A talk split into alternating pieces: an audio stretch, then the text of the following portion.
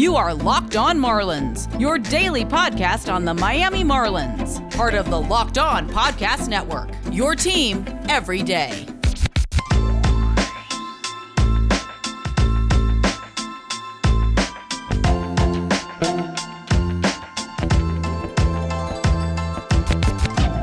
Welcome back to the Locked On Marlins podcast, your go to daily podcast on all things Miami Marlins. As always, I'm your host, Aram Leighton. I am a minor league play by play broadcaster, longtime Marlins writer, as well as a prospect writer and analyst. And in today's episode, we are going to recap a little bit of the Rays series. We're going to preview the upcoming series with the Cardinals. And this is a little bit of a time crunch for me as I'm recording this just before the Marlins are about to get underway, about two hours before first pitch, where Trevor Rogers will be pitching against the Cardinals to open up the series. So I'm not going to focus too much on just game one. I'm going to try to preview the whole series. So for those that don't listen right away, this episode won't become stale or dated for you. I'm going to talk about the entire upcoming series as a whole and also, again, recapping some of the big takeaways from series one against the Rays, where the Marlins could have easily taken that series winning the second game where they should have,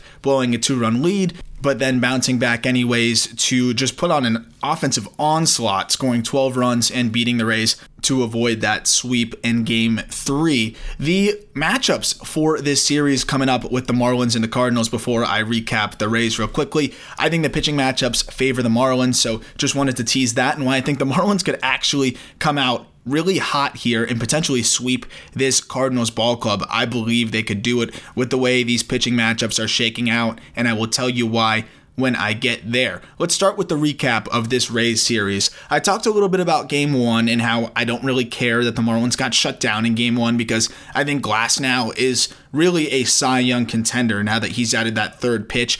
He went slider heavy, actually throwing it more than his curveball, and nobody's really seen the slider before, so it's just unfair. And you could tell that the hitters just were not prepared for it whatsoever. Starling Marte, I think he had four Ks in that ball game, and then two games later has four hits. So it wasn't like Marte is lost at the plate. It was just a perfect example of how nasty Glasnow was and how unfair it was for him to really even just come out there and unveil a pitch that nobody has gotten a really good chance to see. And that was pretty fun to watch, minus the fact that it was at the Marlins' expense. It was fun to watch. The interesting storyline there, of course, and I'm not going to go too far into this one because I think if you keep up on Twitter, you know that this was uh, well discussed between me and old friend Joe Frisaro. But I thought it was interesting that Tyler Glasnow went up there with really no intention to swing whatsoever. And I think that obviously came from the Rays because I was made aware of some videos that had surfaced from some interviews before the season and was Now saying, no, man, like I love to hit. I want pitchers to keep being able to hit, and I want to get my swings in there. So it, apparently he tweaked his back a little bit, and you know, that's not something that you're just going to come away with when you're watching a really athletic pitcher move well on the mound on the defensive side of things and also just carve up hitters. Then he gets up to the plate and he's not swinging. You're not going to say, oh, I wonder if he's injured. That wasn't really anything that crossed my mind. Maybe I should have done my due diligence there. And that was just a very unique situation. Regardless, it's a perfect example of why hitters should, or pitchers, excuse me, shouldn't be hitting. Because if he's good enough to pitch on the mound but doesn't feel good enough to swing, then just why even even have him up there. There should never be a situation in professional sports where somebody is up there and does not try. That's just the craziest thing to me that that's even acceptable in any way whatsoever. Ended up being the beginning of an interesting uh, conversation, I'll call it, on Twitter with the very kind Joe Frisaro. And I apologize for those who uh, may have had their feed blown up by that. I'm not going to spend too much time talking about that, but I, I just wanted to, I think, just express here um, for those that did uh, come to my backing there that I appreciate it. Um, I'm sorry if you got the block as well, and I'm sorry for really instigating anything there. I, I should have really just not taken the bait there. Um, you know, when you are getting that kind of criticism and honestly just disrespect from somebody that you have read since you were six years old and uh, someone that you have been very kind to and even uh, messaged on numerous occasions congratulating them on their retirement thanking them for their work throughout the years and just always being respectful to them. It's definitely disappointing and, and upsetting to a degree. And I had that moment of like, you know, what did I do to deserve this? But sometimes you don't do things that warrant the reaction that you get from people, and you have to accept that. And that's something that I just wanted to put out there and apologize for you know, just blowing this whole thing up. It was unprofessional on my end, and uh, I shouldn't have even really uh, instigated that. I'm sure it was entertaining for some of you, so maybe you're like, why are you even apologizing? It was a ton of fun to watch. Uh, but for others, you know, it, it, may be a little bit annoying to see like media members going at it. I know that would bother me. Uh, for those who may not know what I'm talking about because they're not on Twitter, um, nothing crazy, but really just to boil it down into a sentence or two, Joe Frisaro didn't like the way I worded a tweet and it turned into mayhem of him just attacking me as a person, as a writer, and uh, really just calling me not a journalist and you know just making it personal like i said uh, despite you know me not really taking the bait and still being respectful so uh, that is my bad I will not be engaging in any kinds of arguments or anything like that as things move in the future. I'm going to be bigger than that and better than that. So, uh, thank you for those again who uh, came to my support, but hopefully, I won't come into situations here where you're going to have to defend me because, again, that is just very juvenile, and I am a big boy now at 23 years old, and hope that at 60 or whatever, however many, however many years Joe Frisaro has been on this earth, uh, at that point in my career, I hope to welcome the next generation of sports media members with open arms and encourage them to be themselves and just chase their dreams. And that's what I think everybody should do. And I think that's a good learning lesson, whether it's in the sports world or wherever you are in life. Don't gatekeep your profession, encourage the youth. And, you know, that usually will pay dividends back to you. But at the very least, it'll be fulfilling and it will continue to grow the game that we love, which is something that we should all share as a common ground. Anyways, back to talking about the important things and not the Twitter drama. The Marlins and Rays, that was a good series, really. It was a frustrating one at times, but I think when you look at game three, there was a lot of big takeaways from that ball game that I hope are takeaways for this Marlins front office and for Don Mattingly as well. And it's one is very obvious here, right? Cooper and Aguilar need to be in the lineup every single day. Cooper quite literally cannot do anything else to prove that he is the best hitter that the Marlins have and the most consistent hitter that the Marlins have, let alone just prove that he belongs in the lineup every single day and gives them the best chance to win when he's in the lineup and not on the bench. Like, what else could he do? He's literally putting up gargantuan numbers dating from the end of last year to spring training this year to the limited at bats he's already gotten in this first series. There's nothing else this guy can do. And again, it's not the Marlins' fault, right? The onus is not totally on the Marlins because when they made the decision to bring back Aguilar, that was under the presumption that there would be a DH. We got to turn the page and move on and figure out how you're going to do this now and how you're going to make things work for this ball club. I think the solution is fairly obvious here, and it's that you platoon Dickerson and Duvall. And the platoon should not be between your two best hitters the platoon should be between two very inconsistent hitters, at least as of late. And Duvall, look, he is going to be able to hit a ton of home runs, but throughout his entire career, he's been inconsistent. Last year, he put up crazy numbers, but he was even streaky then. You know, we saw what he did to the Marlins three home runs in one game, but there were also cold streaks for him too. With Dickerson, he was somebody that, you know, consistently put up numbers, and I still think Dickerson's going to have an overall bounce back year this year. He picked up a big pinch hit for the Marlins in that Rays series to help give them the lead and ultimately the game that they blew the lead due to an Anthony Bass giving up a three run shot to Joey Wendle. And to touch on that real quick, I'm not worried about Bass, and I don't think you should be either. He bounced back, had a really clean outing. Yes, he had a big lead, four or five run lead, but to bounce back right after that and have a clean outing is really encouraging, and that's a big reason why you have a veteran in that position. Sure, does Zach Pop have probably better quality stuff? Yes. Or do some other guys maybe have a better chance to be a swing and miss type of closer? I'm sure. But I still want to go with the veteran that has been there before, there's so much that goes into closing. Similar, like I talked about this on the stream I did with Fish on the Farm this weekend. Closing and kicking is similar, where there are a lot of guys that have the skill to do it at a very high level, but that's only half the job. Probably more so with kicking than closing, but still, that's only part of the job. The other part of the job is between the ears. Can you turn the page the next day after giving up a really tough blown save? Can you continue to battle when the bases end up loaded. You've got a one run lead and there's one out. Can you make those tough pitches?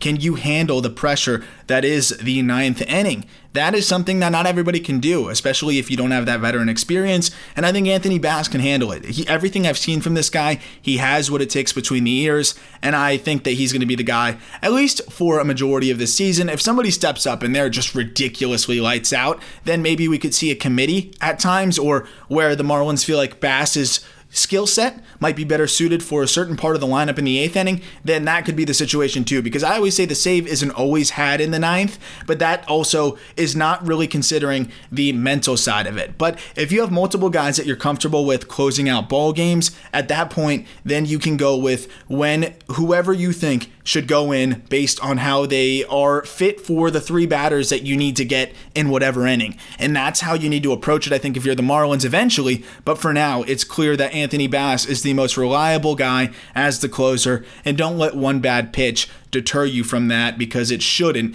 And that overall series, though, I mean, Cooper and Aguilar were just ridiculous in that third ball game. They either drove in or scored seven of the team's 12 runs. I mean, what else? does that duo need to show you? And I still, again, think Dickerson and Duvall can be solid. But Duvall also looked great coming off the bench, slugging a pinch hit home run. He's not that uncomfortable or unaccustomed to coming off the bench in his career. He's done it quite a bit. Dickerson, more used to being in the starting lineup, but an important point on Dickerson, too, is one of the counter arguments or arguments against Garrett Cooper is that he is not really built for a full season schedule. And while I still don't think maybe Cooper should be in seven days a week, maybe you give him a day off here and there just because you want to preserve the health, or maybe you move him to first here and there and give Aguilar the day off. You can get creative there. But I do think that it's a little bit hypocritical to be hard on Cooper for his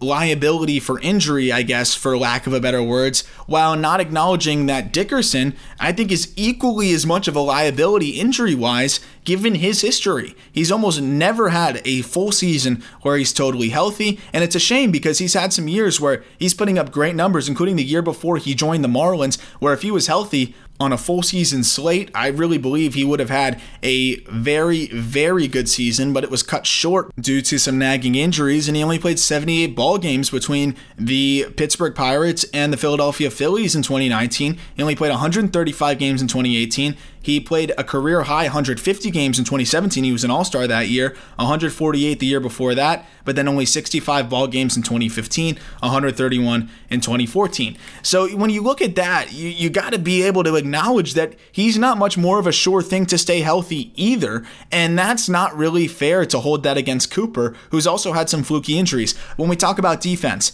yeah, Dickerson did win that one gold glove, but he was pretty abysmal last year defensively. I think he could be better this year, but overall, it's not like there's this incredible drop off for, for the Marlins defensively from Dickerson to Cooper, at least from what we've seen in recent history. I also think it's a little bit overdone that Cooper is this terrible outfielder, especially if you're putting Cooper in right, Dickerson's in left. If you are platooning there, then you have Cooper and Wright every single day. Duvall is a very good left fielder. So in that platoon, at least half the time, you're going to have a very good defender out there. And then in the other half, you got Dickerson and left. I mean, the Nationals are starting Kyle Schwarber in the outfield, for goodness sakes. I mean, there is an importance to defense. The Marlins already have a phenomenal defense. So if you have a subpar right fielder, is that really a big deal? If you're that concerned about him getting hurt in right field, I think that's a risk you have to take if you're the Marlins. You want to win now. It's not like Cooper's some prized 22 year old prospect that you just really don't want to get hurt and want to protect. Like, he is going to give you the most value right now, and the best way he can give you value is in the lineup. So this should not be a topic of debate anymore. It's pretty clear that Aguilar and Cooper need to be in the lineup every single day. It's a shame that Dickerson can't get more at bats. It's a shame that Duvall might not be able to get quite as many at bats, but maybe the Marlins need to go find a trade partner for Dickerson The nearly $9 million salary may be hard to move, but he's a free agent next year. We know the Marlins aren't going to bring him back after this year. So if they can find maybe a partner where they exchange slightly undesirable contract for slightly undesirable contract, maybe the Marlins trade Dickerson to a team that needs an outfielder or needs outfield help for a reliever maybe that they've overpaid a little bit with an expiring contract. That could make sense for the Marlins. There's something there. I'm not saying they need to do it tomorrow. They still have more time to figure things out. Again, somebody could get hurt, and there's a lot of moving parts to that as well. So you want to still have that insurance. You don't want to trade him away and then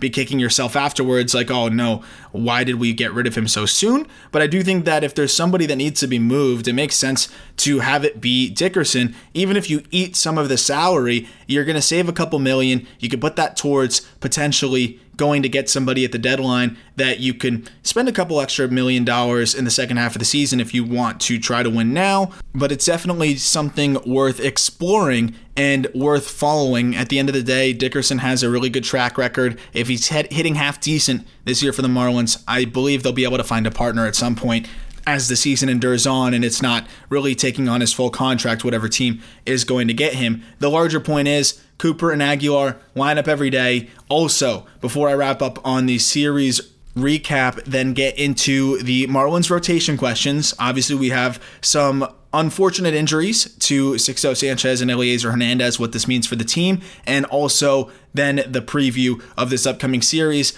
Jazz Chisholm, man, this guy looks so good. I had my concerns as to whether he was going to be able to hit enough at the major league level and whether he was ready. And I'll be honest, I wanted Isan Diaz to be the guy that wins the job this year because it seemed like, at least at the time, and it still could be the case. I do believe Jazz is going to go through some struggles here and there as the league starts to figure out where to pitch him a bit more. There's going to be an adjustment period, but still, he has looked so good. I wanted Isan to win the job because I thought Jazz could use some more at bats in AAA. Isan has nothing left to prove, but all that's out the window at this point. Jazz is electric. He is so much more dynamic. He has shown that now already in just three ball games. He had a couple hits in game two, and he had some really good swings in game one, including a couple barrels, just right at guys. But the fact that he was able to impact game three, where the Marlins won, despite not picking up a hit, you might be thinking, wait, he didn't have a hit in game three? I was only hearing about Jazz Chisholm. Exactly.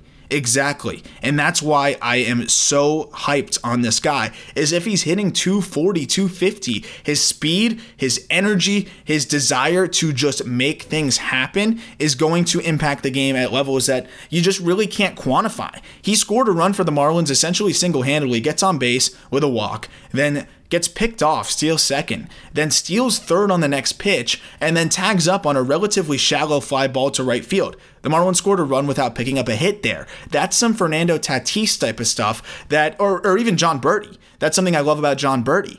But now you have somebody that's way more dynamic than Berti that's able to impact the game on the bases as well. I love what we've seen from Jazz. From a mechanical standpoint, he is much different at the plate. He has toned things down. He is swinging more so for contact, and I think he's realizing I don't need to swing out of my shoes. I can take an easy swing at the ball, and by easy, I mean just compared to what he was doing before. He still takes his aggressive hacks and hitters counts, which I love, but he's also toning it down based on the situation. He's just trying to barrel balls up, and he realizes with the big league baseballs, how they fly, with how hard the velocity is coming in, he's going to be able to run into baseballs no problem. It's more fun to just mo- make sure you get on base and impact the game that way than just try to leave the yard every time and be a strikeout or home run guy. Being a three true outcome guy when you're Jazz Chisholm, I think he's starting to realize is not fun for him. He's going to get his home runs no matter what, but you can impact the game in ways that other players can't without hitting home runs, even with just walks, base hits. Once you're on base, you have the opportunity to wreak havoc and make a difference. Whereas if you're just trying to run into baseballs all the time, that's not something that should be your role if you're as dynamic as Jazz Chisholm, and it seems like he's embracing that. I've also been really impressed with his ability to lay off of pitches, work the count, spoil tough two strike pitches, and again, just hit the ball where it's pitched, something that he did not do as well in the past. I've been so so excited on Jazz Chisholm, and he's been so good for this fan base and really exciting for the ball club moving forward. Let's see if he can keep it rolling and keep that momentum forward. But I've also really liked how he's looked against left handed pitchers as well. I'm going to talk about the injuries to the Marlins rotation and then a preview of this upcoming series against the Cardinals. First, a reminder that this episode is brought to you by betonline.ag.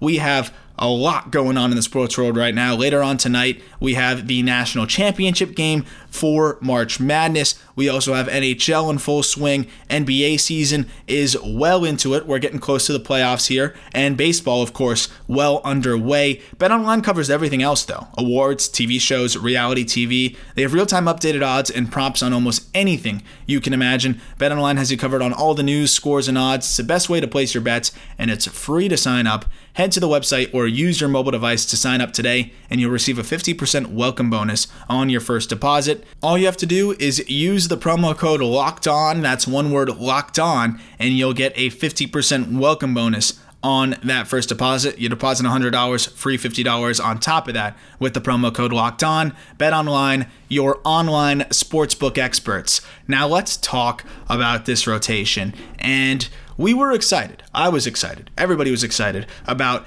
seeing all of the youth and high upside arms in the rotation. Still a ton to be pumped about. Sandy Alcantara looked phenomenal in game one. Pablo Lopez looked like Pablo Lopez in his first start as well. And then we have Trevor Rogers, who's about to pitch in about an hour and a half here and may have already pitched by the time you heard me speak. And he was so good in spring training. I've been on this guy since last year. I said, ignore the numbers. He looks really good, and he looks even better now. So I am still super amped on this Marlins rotation. And the cool thing is, despite the really unfortunate injuries to Sixto and Elieser, the cool thing is the Marlins have so many young guys that it's still going to be fun to see what Nick Neidert can do once he gets his first start in there. I believe it would be the eighth against the Mets. Neidert looked really good in spring training as well, and I had actually floated the idea of Nick Neidert being considered for the rotation spot over Elieser Hernandez. This is not the way I would ever want it to go, of course. I mean, Elieser is somebody that I'm still really intrigued on. He showed that he was willing to throw the third pitch in the three innings before he went down. He threw the changeup a lot more. I've heard some really good things about the changeup. Some of my peers, including uh, Daniel DeVivo, was saying that the changeup looked phenomenal um, from what he heard and from what he saw. And, you know, I'll take Daniel's word for that all day. I didn't have as much uh, background on the changeup, but the willingness to throw it, we saw him throw it more. Uh, that's a great sign. Still, I really wanted to see Nick Neidert, and I thought that it was kind of a joke to even consider it a competition for Trevor Rogers. I wanted to see more of a competition between Neidert and Elieser. Unfortunately, Elieser goes down, and it brings up some questions. I'm not saying that the ship has sailed on him as a starter, and I'm not trying to use the injury as an opportunity to bolster my argument that he shouldn't be a starter, because honestly, I would take a step back from that argument after what we saw if he hadn't gotten hurt. You know, he had actually shown that he was willing to throw the changeup. He had thrown it more times in those three innings than he did in multiple starts combined last year. So it was a shame because I, I was watching and I'm like, oh man, he's throwing the changeup. Like, let's go, let's see this. And then, of course, he goes down. So now I think there's two moving parts that you have to think about here, right? Is is he going to be able to stay healthy enough to be a starter long term? Because this is not the first arm injury that he's dealt with. And also, is his third pitch good enough to be a starter as well? So you have two different things somewhat working against him to be in the rotation. One is health, which is very much out of your control, and you got to just see how the Marlins personnel decides and how they feel about it moving forward and those things. And then the other is just pitch usage and pitch quality and can he be a starter that way? He's not a guy that's going to blow it by you. The fastball's not really that inspiring at 90 to 92 and not a crazy amount of movement and he does locate it well, and that's why he's able to get away with things. But the slider is the, the bread and butter pitch.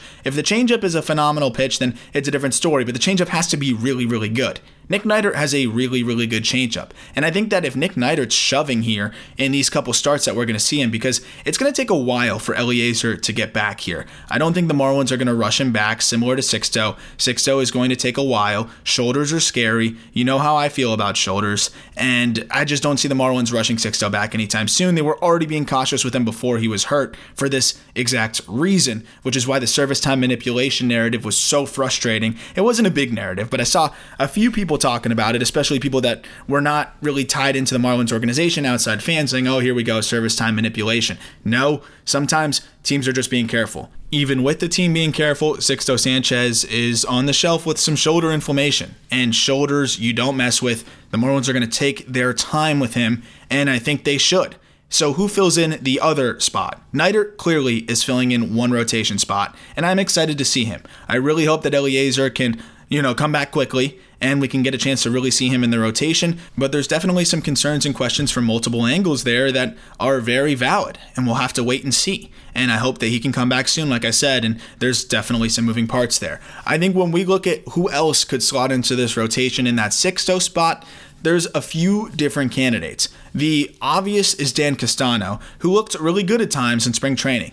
All of us are kind of waiting on that Dan Castano regression, and I think that there is a huge risk for Dan Castano regression. But at the same time, on the flip side of things, you can't just not put a guy into an opportunity or, or not give him a chance to pitch because you think he's not going to do well. Like he's going to have to not do well before you count that against him, right? Like we can't just be like, oh, he pitched well last year, but I think he's going to regress a little bit, so let's just never give him an opportunity to regress. So I think that's why it's pretty obvious that he's going to be the candidate to slide in there as well. He showed a little bit more velocity at times in spring training. Let's see what he's got. Let's see what he's got. I mean, at the very least, he's going to be able to turn in competitive starts. I think at the worst, he's going to give you five innings, four runs, or five innings, three runs, and just keep you in ball games, which is all the Marlins need right now until they figure things out. It would be really nice if Edward Cabrera was healthy, but unfortunately, that's not the case either, and injuries are biting the Marlins right now. At least this is the deepest they've ever been at the starting pitching position, like ever,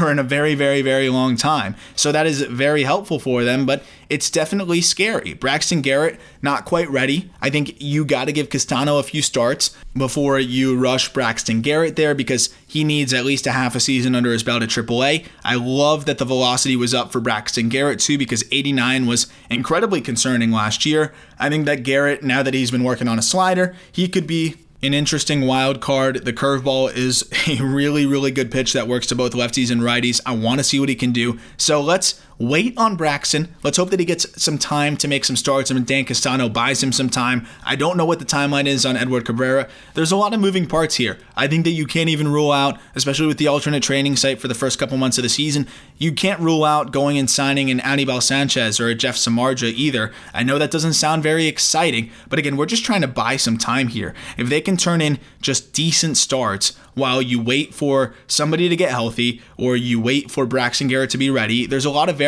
which is good, right? You have a lot of different situations that can work out here. I know you wish that the rotation was all together and that everybody was good to go, but all of the contingency plans are interesting where Edward could get healthy at some point, Elieser or Sixto you're hoping will be healthy sometime soon, but none of those guys you can really count on. You're hoping one of those guys beats their timeline. If not, you're hoping that Dan Castano is a little bit better than he has been. If that's not the case, then you're hoping Braxton Garrett is ready to go and actually surprises without much AAA time. And then if that doesn't work, you have a veteran that maybe you can pick up. So there's a lot of moving parts, and I think for that reason, I'm not too too worried about it. I'm not going to freak out because you look at rotations across the league. I mean, the Nationals right now, I, have referenced the Nationals twice now, and it's not like they're some great team, but everybody has them finishing ahead of the Marlins. They have Jon Lester in their rotation right now on purpose without injuries and Joe Ross. So if you mix in Jeff Samardzija as your fifth guy, I don't think it's the end of the world. You can handle that. And I still think that's like a plan C.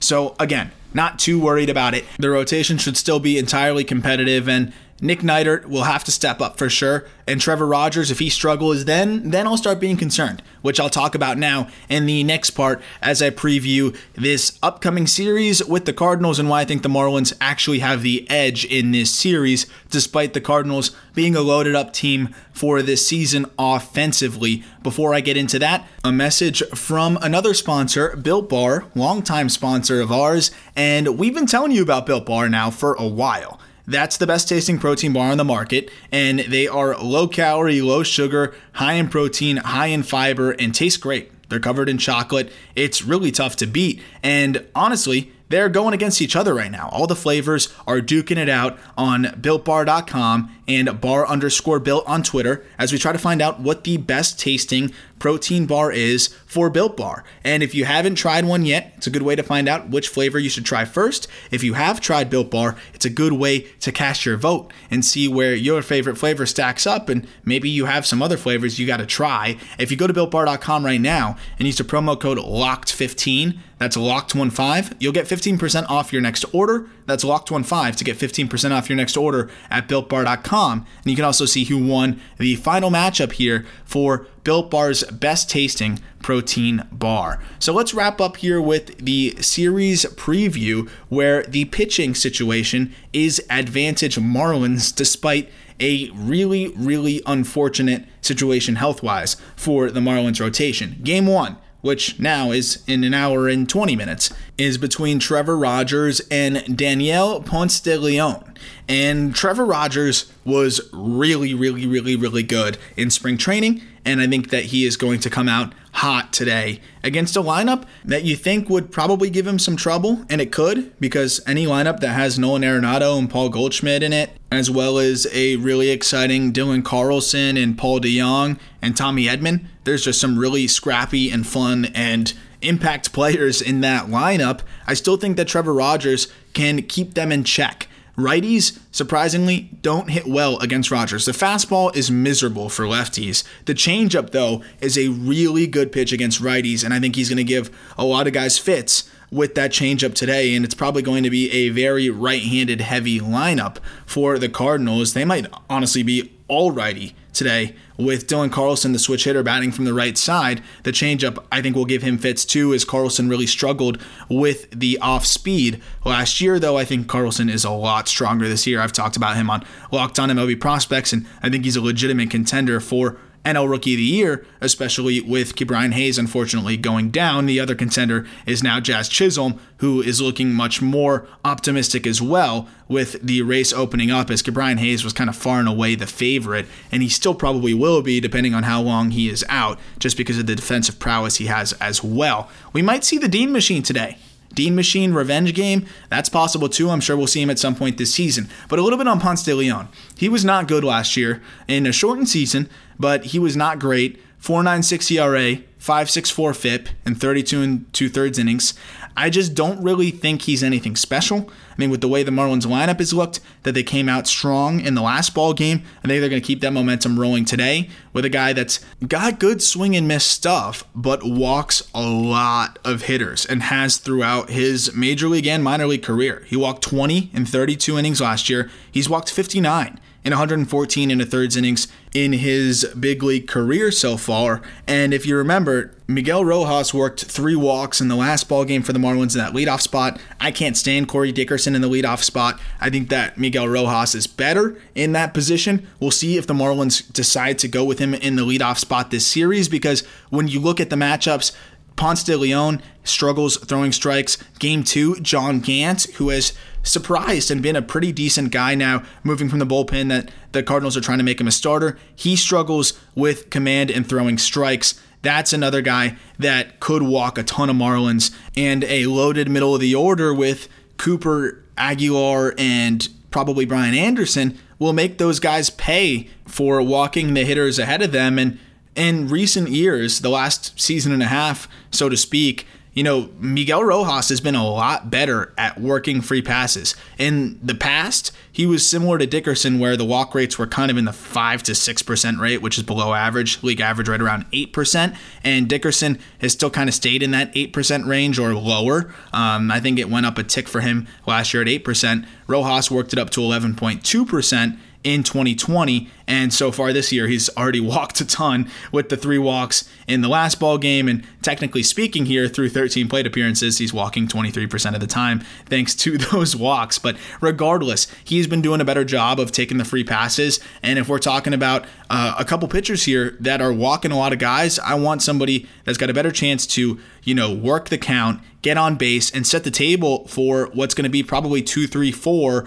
of Marte, Aguilar, Cooper, Anderson in whatever order you want it to be. And maybe you have Dickerson, depending on how you want to go with the lineup, in the bottom part of the order, or you go with a Duvall in one of these games. Regardless of the Dickerson situation, I just think that you got to have guys that are going to take their walks and get on base at the top of the order. And Rojas has been demonstrating that uh, as of late. And that is something that, you know, has been a big struggle for Gant and Ponce de Leon. Just to even double down on that, he walked 13 in 17 innings this spring training. The Marlins need to jump on this guy. They're going to get opportunities with runners on base unless Ponce de Leon is totally different and Gant is totally different. But also keep in mind who the Marlins have going in these first two ball games. Trevor has been really solid. We assume that he's going to continue what he's doing, and Alcantara has been just absurd. He looked fantastic again in game one of his season, and that's going to be advantage Marlins. And I'd argue that game three Jack Flaherty versus Pablo Lopez is advantage Marlins. Flaherty has looked bad, like really bad, since the second half of last year, since spring training,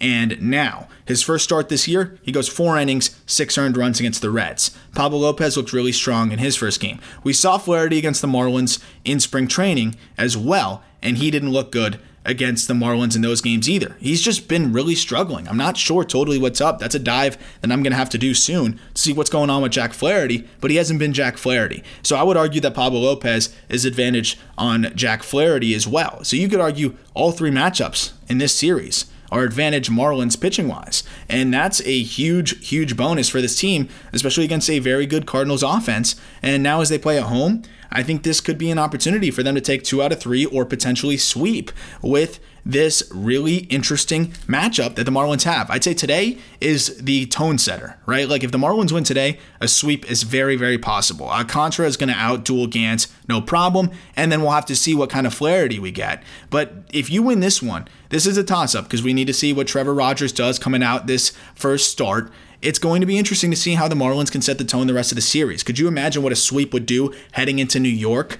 Uh, that would be huge. All of a sudden, the Marlins are over 500 and rolling into New York and start to get a lot of division games underway. I mean, that would be a ton of fun and would be a huge, huge bonus for the Marlins. A little note on Ponce de Leon because I like to just find weird things with players. He was drafted four times. Four times. He was drafted in the 24th round out of high school. 38th round out of Cypress College, which is where he went, a JUCO, uh, for one year. Then he went to Houston. He was draft eligible that year at Houston, went 14th round, didn't sign. Then went to Embry Riddle in Florida and was drafted in the ninth round. So I guess technically speaking, turning down all of those uh, offers or all those drafts worked in his favor. Although you could maybe say, I don't know what the situation was, 14th round when you have junior leverage, probably could have got more money than ninth round as a senior, but still, pretty wild. Drafted four times. Uh, talk about a guy that's on pro radars for a while. Uh, but that was just an interesting little tidbit on him. I still think that he's not very good and he doesn't throw a lot of strikes, and the Marlins should take advantage of that. And Rogers, he's going to have to throw strikes too. He cannot have the uh, Ponce de Leon effect on him because that's the only time Rogers gets into trouble. So we'll see how Rogers looks. I'm expecting high volume strikeouts. I'm expecting five strong innings from him, and then the bullpen is going to be the question. But I think the bullpen is better than people are making it out to be. And I know that's kind of crazy coming from me, but again, I really liked the additions of Floro and Curtiss. Floro has looked great. Bleier is Bleier. He looked good in his last outing. I'm not worried about Bass, as I said earlier. He's going to come back and look solid. And how about Zach Pop? He looked really good in his first outing, gets that one out of the way. Also, not worried about Paul Campbell. Imagine you are expecting to pitch at some point in the series to make your MLB debut, but all of a sudden the starting pitcher goes down, and on essentially zero notice, they tell you, hey, Paul, you got to come in, make your big league debut, uh, basically cold, get ready, and also you're going to be pitching against your former team. Uh, that's a whirlwind. And I still thought he hold, held his own. There was some little rough ups here and there, but that's just not fair to a guy. So I'm not going to put any stock in that outing, and that's just something I wanted to touch on as well. I think Marlins take two out of three, potentially sweep. We'll see if I jinx them, but that's my take on this series. Marlins have a very, very good draw heading into New York after this one as they'll have to go face Jacob DeGrom for what feels like the 90th time in 100 games against the Mets. But it will be really good if the Marlins can take at least two out of three in this series to head into division play. As always, thank you for listening. I hope you enjoyed the series preview and everything that came with it. And I appreciate those that take the time to leave ratings as they help me immensely with visibility and just knowing how I'm doing. So thank you so much to those who have done that. And thank you so much to those that have piled on to listen here as the season has started. The numbers have been growing and it's been a blast to see those numbers grow. Thank you, thank you. And I look forward to talking Marlins baseball with you tomorrow. Hopefully, the Marlins will be up 1 0 on this three game series with the Cardinals.